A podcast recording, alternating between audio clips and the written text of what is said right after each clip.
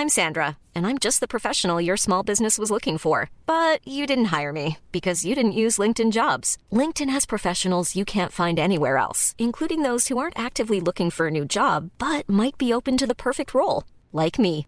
In a given month, over 70% of LinkedIn users don't visit other leading job sites. So if you're not looking on LinkedIn, you'll miss out on great candidates like Sandra. Start hiring professionals like a professional. Post your free job on linkedin.com/people today.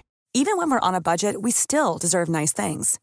Quince is a place to scoop up stunning high-end goods for 50 to 80% less than similar brands. They have buttery soft cashmere sweaters starting at $50, luxurious Italian leather bags, and so much more. Plus, Quince only works with factories that use safe, ethical, and responsible manufacturing. Get the high-end goods you'll love without the high price tag with Quince. Go to quince.com slash style for free shipping and 365-day returns. A crippled clairvoyant who claims to commune with the dead. She said that she could leave her body and see what was going on out in the world. A mutant virus that threatens to wipe out the human race. Between 50 million and 100 million people worldwide died. And a bizarre weapon of war that is literally controlled by pigeons. Skinner envisioned his project as being an alternative to the kamikaze pilots. I'm Don Wildman. Join me on a journey across the United States as we go deep into the vaults of the nation's most revered institutions, unearthing wondrous treasures from the past, extraordinary artifacts, and bizarre relics, each with a shocking story to tell and a secret to be revealed. These are the mysteries at the museum.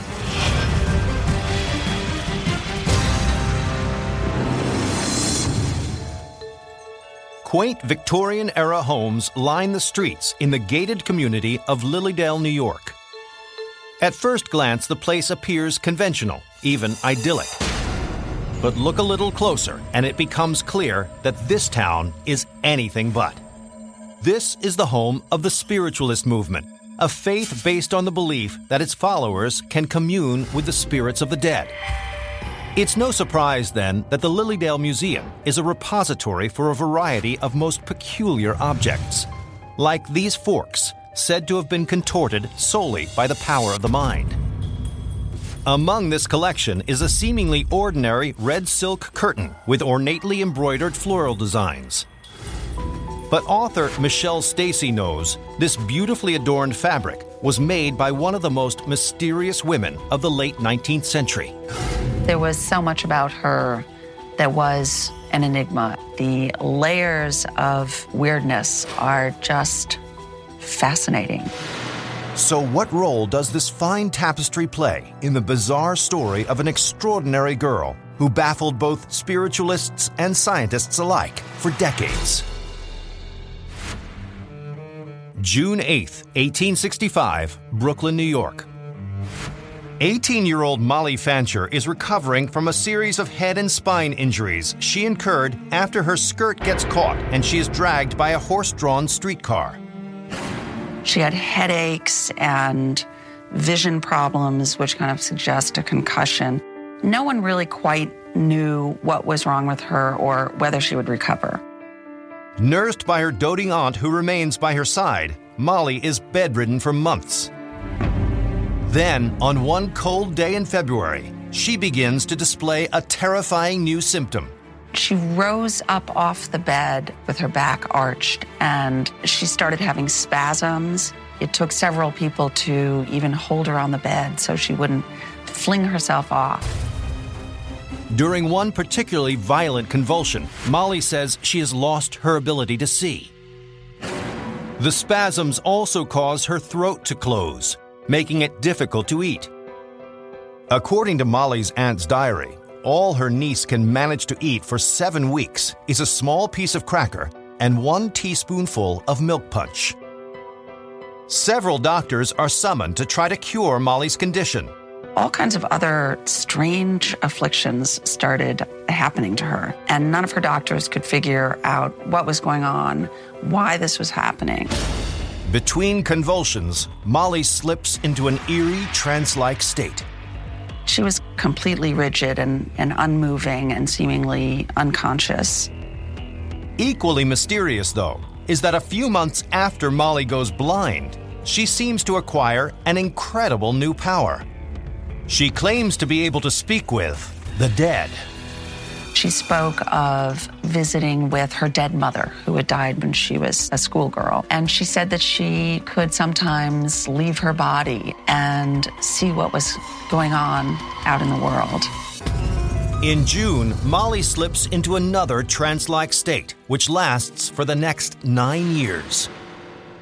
But this one is different. Not only does she appear to be alert and functional, she is suddenly blessed with the ability to elaborately embroider fabrics, all the while remaining in a trance. She got to be known in her neighborhood as the creator of these tapestries and embroideries. She claimed to be doing all of this work while being sightless. Over the years, she makes a countless number of exquisitely embroidered items, including this 8 foot tall red silk panel which now resides in the Lily Dale Museum collection. The fact that she was doing it while blind, or so she said, um, added to the allure. And in 1878, her story was discovered by a reporter and hit the news big time. And the number one headline about her was that she had eaten in 1866 and a bite had not passed her lips since then. The public is fascinated by this bedridden woman who is blind, does not eat, and can apparently speak to the dead. And she soon becomes known as the Brooklyn Enigma. In another bizarre twist, after 12 years of purportedly fasting, Molly begins to eat again the mysterious recluse remains confined to her bed for the next 38 years. Until, in the early morning hours of February 11, 1916, she dies at the age of 68. But the question remains what is the truth behind the Brooklyn Enigma? Did she really have mystical powers and survive for years without sustenance? There was never a time when Molly looked emaciated or looked as if she was starving. She was a healthy looking young woman. To us now, it's crystal clear that somehow she was eating.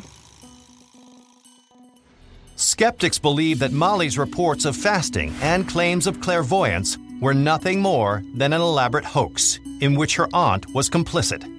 Seeming to support this theory, after her aunt's death, Molly's psychic powers did suspiciously begin to disappear. Some speculate that the woman known as the Brooklyn Enigma, who became famous for her extraordinary life story, was motivated by a need for attention. But Molly Fancher always maintained her incredible talents were real.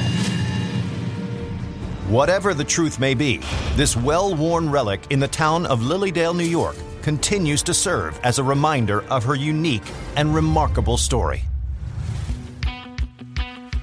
Los Angeles, California. Famous for sunshine, stars, and the glamour of Hollywood. But this sprawling metropolis also has a dark side. And relics from some of the City of Angels' most notorious crimes, like the Manson murders and the Black Dahlia, are on display at the Los Angeles Police Historical Society. And one set of artifacts, as curator and former police officer Glenn Martin knows, was an accessory to a shocking incident so violent that it took hundreds of LAPD officers to resolve. The item is dark in color. It does appear to be custom fitted. The sum total of its weight is about 41 pounds. So, what part did these unusually heavy garments play in one of the largest street battles in U.S. history. February 28, 1997, 9:17 a.m. Two men enter a North Hollywood bank. Their intentions? To make a very large withdrawal. They are Larry Phillips and Emil Matasareanu. They're wearing dark clothing and ski masks, and they're carrying fully automatic weapons. And the pair soon make their presence known with a barrage of gunfire. They fire a bunch of rounds, which drives the patrons and the employees of the bank to the floor. With the customers and bank employees cowering in fear, the two criminals begin a highly choreographed bank robbery. Larry Phillips wanted to be out of there within eight minutes because that's what they had learned that the typical police response time was. So they start grabbing as much cash from the bank tellers and vaults as they can. They did meet their eight minute goal. They had a tote bag loaded up with $350,000. But as the thieves exit the bank, they're stopped in their tracks. They've misjudged the speed of the police response time and are completely surrounded by law enforcement. But they're not ready to go down without a fight. They opened fire on the, on the Los Angeles police officers. Straight away, two cops are hit. And what will become one of the largest shootouts in America is underway. On the rare occasions that law enforcement has to engage in a gunfight with an armed adversary, typically they last a very short period of time. We're talking just a very few seconds. But law enforcement officers soon realize that this is no ordinary shootout. The LAPD is firing and successfully striking them, which normally would bring such an incident to an end, but they're not having any success in, in knocking these guys down. The two bank robbers take multiple direct hits to their bodies, but still keep firing back. So, why can't a swarm of LAPD officers take these two crooks down? It's February 1997. Outside the Bank of America in North Hollywood, California, the full force of the Los Angeles Police Department is in the midst of a gunfight with two bank robbers, Larry Phillips Jr. and Emil Matasareanu. But despite taking numerous hits to their bodies, the two robbers show no sign of going down. Are the two men invincible? Why can't these criminals be stopped? With 10 of LAPD's men already shot and injured, the police are desperate to bring the shootout to a swift conclusion. The bank robbers aren't going down despite being hit. They're realizing that they've got more than the usual challenge on their hands. Then, in an exceptionally bold move, Larry Phillips leaves his partner's side and starts firing down the street at the cops. Until one sharpshooting officer takes him down. Phillips is finally struck by an LAPD bullet, and that's on his right shoulder. Then Phillips, realizing his fate is sealed, commits a shocking act. He shoots himself and dies on the spot. Now the challenge is reduced to a single yet still heavily armed bank robber, Emil Matasareanu. When Matasareanu carjacks a pickup truck to try and make his escape, officers seize the opportunity to surround him. They are in very close proximity, just the width of a car separating these three LAPD SWAT officers from this bank robber. The police open fire from close range. He takes 29 direct hits and soon bleeds to death. At 10:01 a.m., the massive gunfight is over. After a staggering 1600 rounds were fired, a total of 11 police officers and 7 civilians are injured. The only fatalities are the two robbers. But the question remains how were two bank robbers able to stand up against an army of LAPD officers for three quarters of an hour? The answer lies in what they were wearing that day. We came to learn that there was 41 pounds of body armor uh, that Phillips was wearing on his body.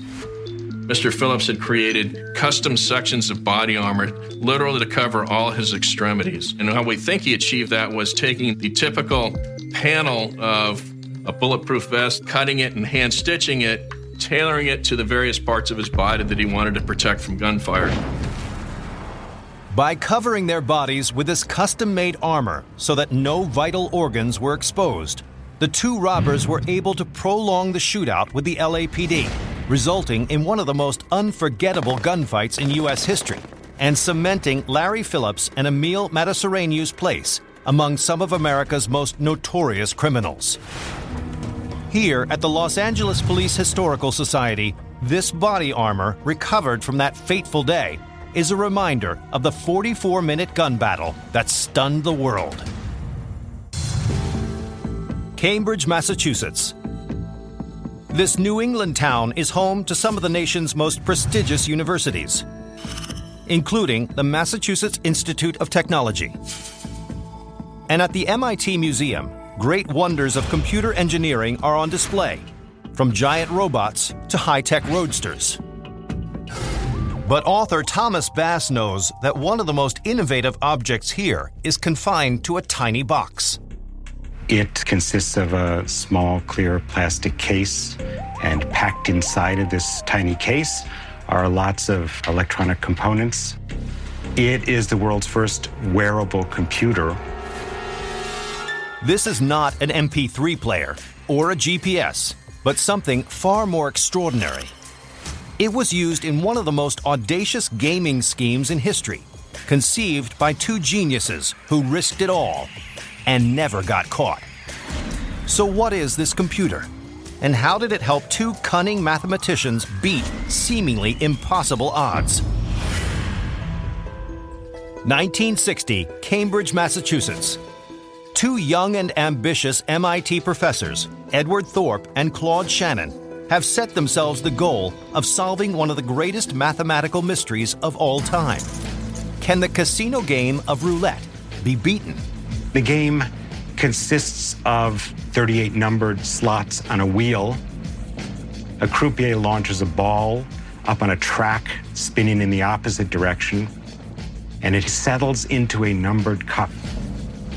If players bet on the right number, they can win big. Conventional wisdom suggests that where the ball lands is random, and picking the right number is based on luck. But Shannon and Thorp think it might actually be possible to predict the outcome of this game of chance. They were convinced that the game was in fact beatable. Thorp has already written a comprehensive treatise on how to count cards at blackjack, but never before has anyone attempted to decode the game of roulette. They were a couple of mathematical geniuses chasing the holy grail of mathematical prediction in terms of game playing and solving puzzles that have been unsolved for hundreds of years.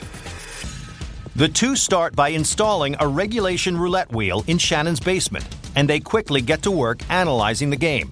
They collect hundreds of hours of information on how fast the ball slows down. When the ball begins to drop down toward the numbers, how much does it scatter?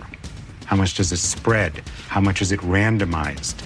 And after months of research, Shannon and Thorp determined that the final resting point of the ball on the roulette wheel can indeed be predicted. But in order to make the prediction, they need three key pieces of information the speed of the ball, the speed of the wheel, and where the ball enters the wheel. Thorp knows the only way to calculate these three values is with a computer. Thorp has to build a predictive device that's fast enough to play the game before the game is finished. And that's not all. The computer has to be small, so small, in fact, that it can be concealed under clothing so that it won't be detected by casino security. But unlike their modern day counterparts, computers in the 1960s often fill entire rooms, and at their smallest are the size of radios.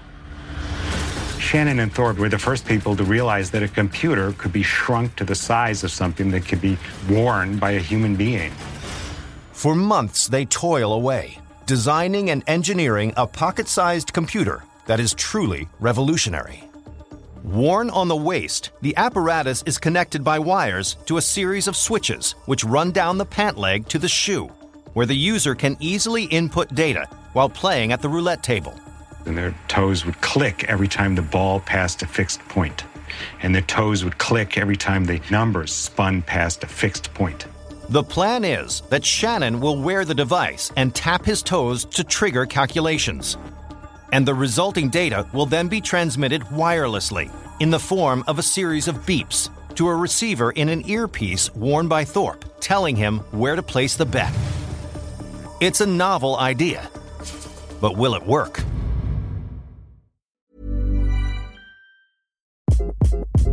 Hi, this is Craig Robinson from Ways to Win, and support for this podcast comes from Invesco QQQ. Invesco QQQ is proud to sponsor this episode and even prouder to provide access to innovation for the last 25 years. Basketball has had innovations over the years too. We're seeing the game played in new ways every day. Learn more at Invesco.com slash QQQ. Let's rethink possibility. Invesco Distributors, Inc.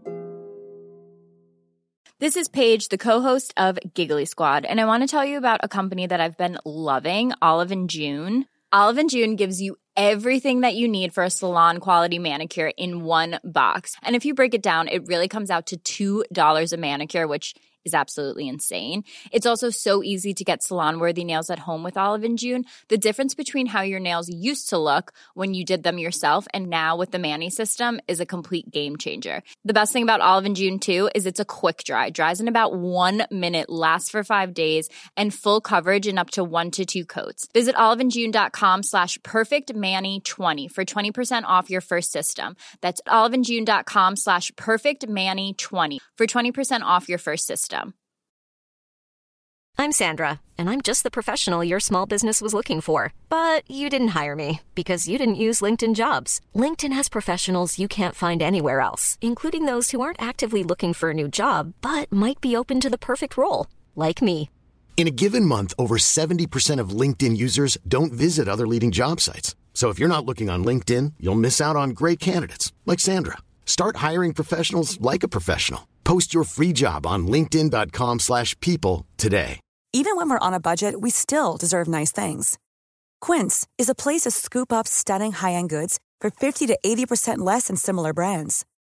They have buttery soft cashmere sweaters starting at $50, luxurious Italian leather bags, and so much more.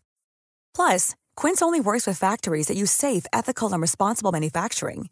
Get the high-end goods you'll love without the high price tag with Quince. Go to quince.com slash style for free shipping and 365-day returns.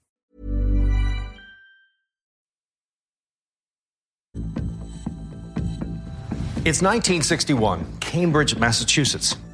Mathematicians Ed Thorp and Claude Shannon have devised a scheme to beat the odds at the casino game roulette. Predicting this game of chance is a theory never before thought possible. But they have built a pocket sized computer that will calculate where the ball will land once it's launched. It's an amazing invention, but will it work? When they conduct practice runs in their basement, the computer seems to perform well. But the real test will be in the live casinos. So, in June 1961, Thorp and Shannon head to the mecca of gambling, Las Vegas.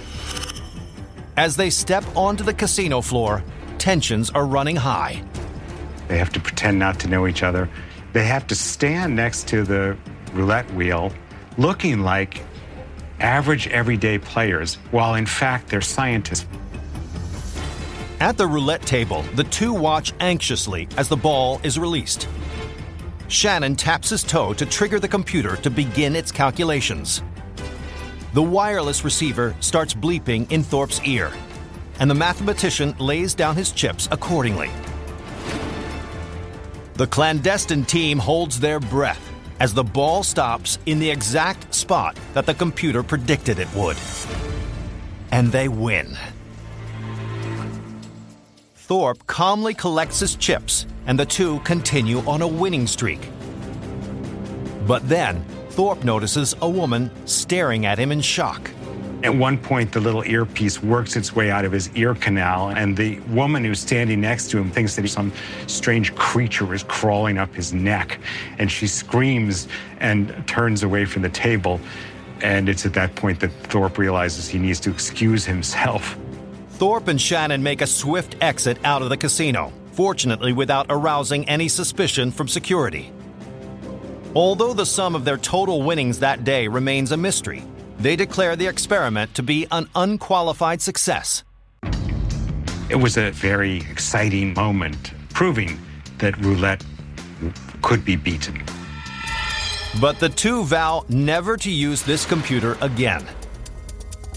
These two cunning calculators had achieved their goal by building a revolutionary device and cracking a mathematical puzzle that was thought to be unsolvable. As for betting big, they'd rather not gamble on getting caught. Nearly a decade after its debut in Vegas, Thorp and Shannon donate their roulette computer to the MIT Museum. A predecessor to the iPod, pedometer, and other wearable computers of today, this revolutionary device is on show, an example of a concept years ahead of its time. In the nation's capital, the esteemed Smithsonian Institution's National Museum of American History is home to a host of national treasures. From the Vassar Telescope to President Lincoln's top hat. But curator Peggy Aldrich Kidwell knows that among the famous relics housed here is an object that has been nearly forgotten. We have a large wooden cone painted bright orange. One end of it, there's a flatter space with several windows in it. This is a section of a very unusual weapon. Some believed it to be powerful enough to defend the United States against enemy attackers. But its operational requirements were unquestionably strange. What role did this device play in one of the most bird brained schemes in military history? 1942. As World War II rages on, German U boats are terrorizing the North Atlantic, sinking American ships and jeopardizing the Allied effort. In an attempt to improve defense technology, the U.S. invests in the development of automatic self guided missiles. Attached to military aircraft, the missiles are intended to strike ground targets on land or at sea, but the guidance technology used within the missiles is rudimentary and inefficient. Coming up with an accurate way of aiming missiles was of major concern to the United States government. Even the most unlikely Americans emerged to try to help the Allies to victory, including one behavioral scientist from the University of Minnesota. His name? B.F. Skinner. Skinner, like most scientists of his time, was highly concerned about helping the Allies in the war effort. While military scientists are experimenting with radar technology, Skinner is rethinking missile guidance in a totally new way. And his inspiration comes from a most unusual source birds. One day he noticed a flock of birds and he thought that the instincts of birds might in some way be adopted for use in guidance of missiles. Unconventional? Yes. But Skinner knows that not only do birds have a good sense of direction, but they can also be easily trained. So he devises a plan to insert pigeons into a nose cone that will attach onto the head of a regulation U.S. military warhead.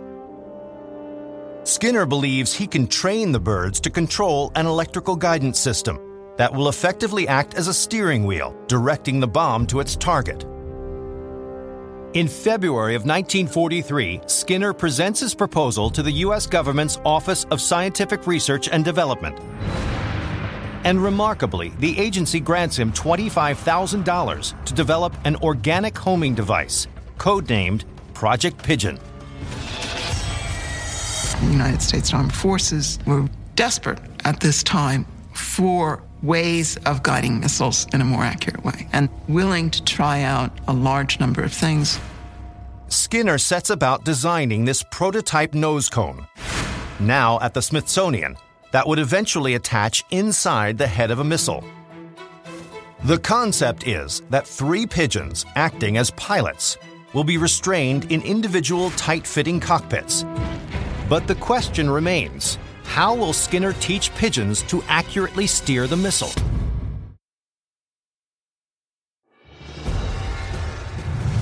It's 1943. As World War II rages on, the U.S. military is determined to develop a new breed of missile, one that can be effectively guided to its target many miles away.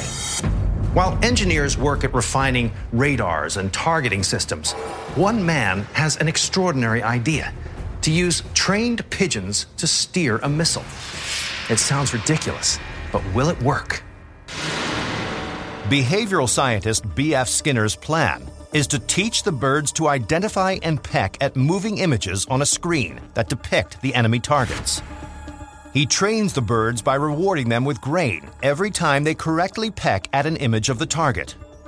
Once the three pigeons are inserted into the nose cone of the actual missile, Skinner's hope is that the birds acting as pilots will peck at the real target, which will be visible on a screen.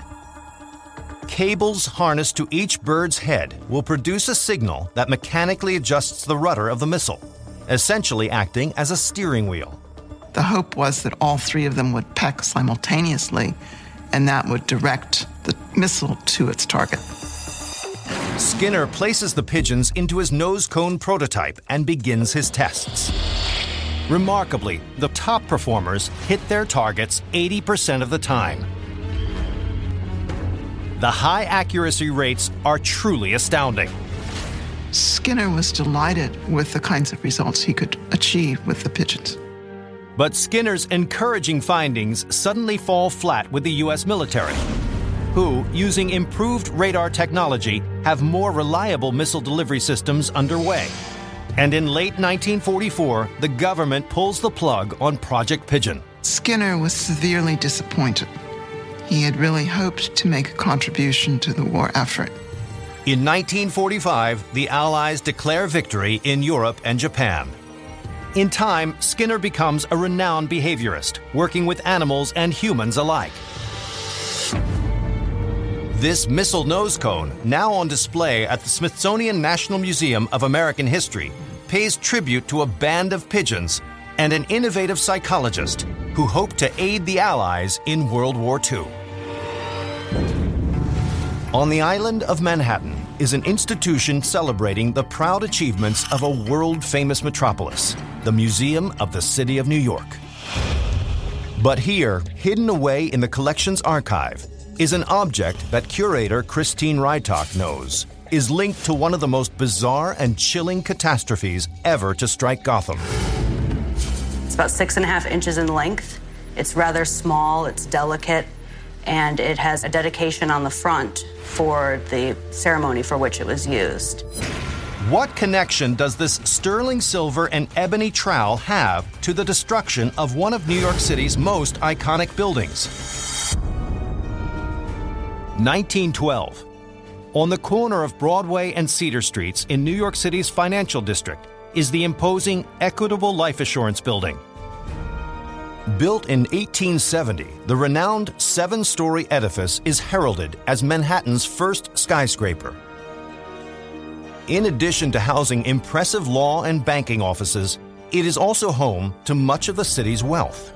The vault in the basement of the Equitable Building housed bonds, stocks, and securities worth over several billion dollars. But in the early hours of January 9th, disaster strikes. Shortly before 6 a.m., several fire alarms went out to Manhattan. Smoke was billowing out from the Equitable Building. New York City firefighters rushed to the scene, only to face a mounting catastrophe. At risk from the inferno are the precious contents of the building's vaults, which were primarily constructed to protect against theft, not flames. If a fire were to reach the vault, not only the New York City economy, but the U.S. economy and possibly the global economy would have been lost to a fire. As the flames rage through the building, the inferno quickly escalates out of control. The combustible nature of a lot of the materials, in particular the finishes on the wood, caused the fire to spread even more quickly throughout the building. But it's not just the building's large size or its fine finishes that present a challenge for the New York Fire Department. Rather, it's another unexpected obstacle that virtually paralyzes their efforts the weather. That morning of the fire, it was incredibly cold. It was very windy, and the firefighters were operating with hoses and with water that very quickly froze up. And compounding the problem is a 40 mile per hour wind that turns the water jets into a spray that then freezes over the firemen themselves. The firefighters themselves were turning into large icicles. Some of the firefighters had to be chiseled out of their icy coatings. With several men incapacitated and literally frozen in the ice, firefighters urgently call for backup from ladder and engine companies around the city. But by the time reinforcements arrive on the scene, they encounter a truly unprecedented spectacle. The building very quickly became an impenetrable fortress of ice. Firefighters were greeted with beautiful terror, a beautiful disaster, and because of the ice in front and the flames behind, it must have been awesome in the true sense of the word. How will New York's finest extinguish a burning building that is completely encased in ice?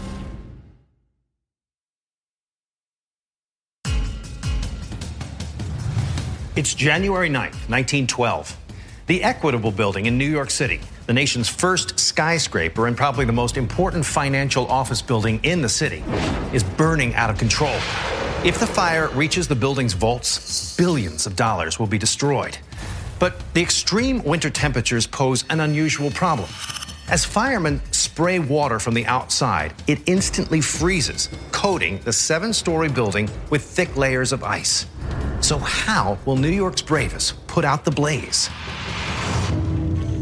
As the inferno rages on, the interior floors of the building begin to collapse, decimating the structure. As the fire is continuing, it is gaining strength and it is moving up the building, and it is quickly heading towards the roof. To combat the blaze as it burns upward, firemen take their hoses into neighboring buildings and douse the flames from above. From this higher vantage point and close proximity, the water doesn't freeze and finally reaches the interior of the building. Nearly six hours after the fire began, firemen finally have the flames under control. But the disaster has claimed the lives of six people. All that remain in the aftermath are smoldering ashes. The Equitable Life Assurance building has been largely destroyed. The floors had collapsed, the building was compromised. It needed to be torn down and rebuilt, essentially. But what of the billions of dollars stored in the vaults? Fortunately, because the fire had started on the ground floor and spread upward, the vaults in the basement were left virtually untouched. An investigation into the source of the fire finds that a careless employee caused the blaze by lighting his office stove and flicking his still burning match into a rubbish bin. In the wake of the destruction, the Equitable Life Assurance Company makes plans to rebuild on the very same property, this time taking extra precautions for fire safety. The next building had greater access to water, it had escape routes. They try to use this experience to prevent such a disaster in the future. For the skyscraper's unveiling on April 29, 1916, the mayor of New York, John Mitchel, is invited to lay the building's cornerstone. On hand is this sterling silver trowel, now housed at the Museum of the City of New York. He used it to give its blessing to this large building. The new building was 38 stories. It was taller than any other office building. So they came back bigger and better from the disaster. Today, this elegant trowel remains a relic from the aftermath of one of the most bizarre catastrophes ever to strike the island of Manhattan. From the sprawling grasslands of Topeka rises the imposing Kansas Museum of History. Inside, the proud heritage of this prairie state is on display, from westward migration to the Industrial Revolution. But one object stands as a reminder of a bleak era in our nation's past. It is about 8 inches by 12 inches. It's yellowed from age. Black bold lettering, printed on paper. Historian Francesco Amini knows that in the early 20th century, the single word spelled out on this sign foretold a death sentence influenza. The person who reads it knows it's a warning, a warning that they could become sick too. Today, the flu is not usually considered fatal. But less than a century ago, one lethal strain threatened to wipe out human civilization. So, what caused the deadliest disease outbreak in modern history? March 1918, Fort Riley, Kansas. As the United States prepares to enter World War I, thousands of young Americans are training for combat at the Kansas base. Fort Riley was the main training ground for all of the Midwest. Over 52,000 troops could be there at once. But none are prepared for the enemy they're about to face. On March 4th, one of the privates from Fort Riley reported sick. He had a headache, chills, fever, and achiness. At first, the doctors thought it was just a common cold. But by noon, there were over 100 men reporting the same symptoms. Before long, thousands of soldiers are infected with the mysterious disease. Army doctors face the harsh reality that this ailment is no common cold. About 46 soldiers died that spring at Fort Riley. In the months that follow, the disease abates, and doctors chalk up the outbreak to a bout of seasonal flu. The doctors in the camp were not generally alarmed by this. Seasonal influenza comes and goes and is generally not seen as a serious threat.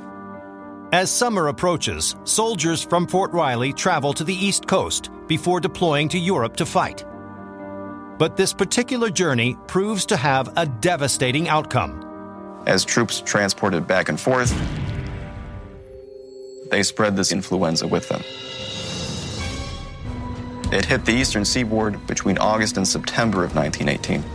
An outbreak erupts in Boston, and this time the flu begins infecting American civilians as well as soldiers.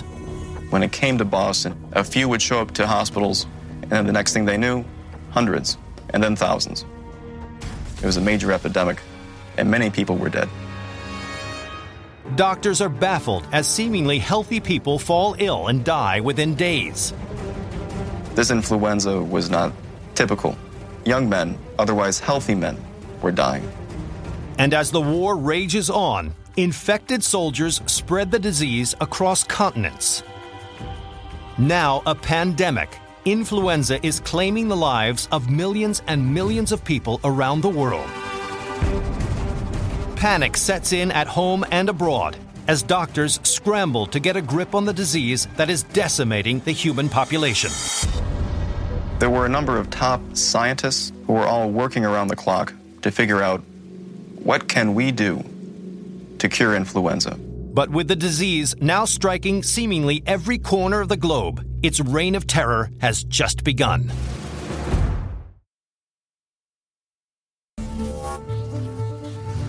It's October 1918. A deadly virus is sweeping the globe, killing millions and devastating the human population. It's the worst pandemic since the Black Death. Its name? Influenza. As health officials struggle to contain the disease, the public wonders how many more must die before the outbreak is over? Life changed all over the country. The ways in which people structured their day. If they weren't sick, they were caring for someone who was sick. Influenza touched the lives of nearly everyone in America. With a staggering one quarter of the U.S. and one fifth of the world now afflicted with influenza, it seems virtually impossible to avoid infection. Without medication or a cure, the only apparent defense against this relentless flu is separation and quarantine. To that end, public officials begin issuing signs to doctors, just like the one in the collection of the Kansas Museum of History. A sign like this was posted on an influenza victim's home. That was meant to warn them that other people could get sick upon entry. Although placards like these are believed to help dramatically reduce the spread of the disease, influenza continues to ravage the population. The body count is overwhelming cities across the globe, including Topeka, Kansas, where the outbreak first started. Topeka, Kansas actually had to hire road crews to dig graves. In New York City, bodies piled up in cemeteries. We just didn't have a capacity to deal with this many people dying all at once. And casualties keep rising after the end of World War I in November of 1918, stoking the fear that this pandemic could actually wipe out the human race. Until 1920, when the spread of the disease abruptly halts. As quickly as it started, it vanished. Between 50 million and 100 million people worldwide died between 1918 and 1920. But what has finally put an end to this deadly disease? And why had the healthiest people in society been the most vulnerable to attack? the answer would have to wait for modern science. In 2006, scientists were able to decode the genetic sequence of the 1918 influenza that killed so many. Scientists hypothesized that this deadly influenza strain caused the person's immune system to overreact. The healthier the individual infected, the stronger their immune response. In trying to combat the virus, the immune system ended up killing its host. As for its sudden end, quite simply, the virulent bug had run its course. There was just no one left to infect.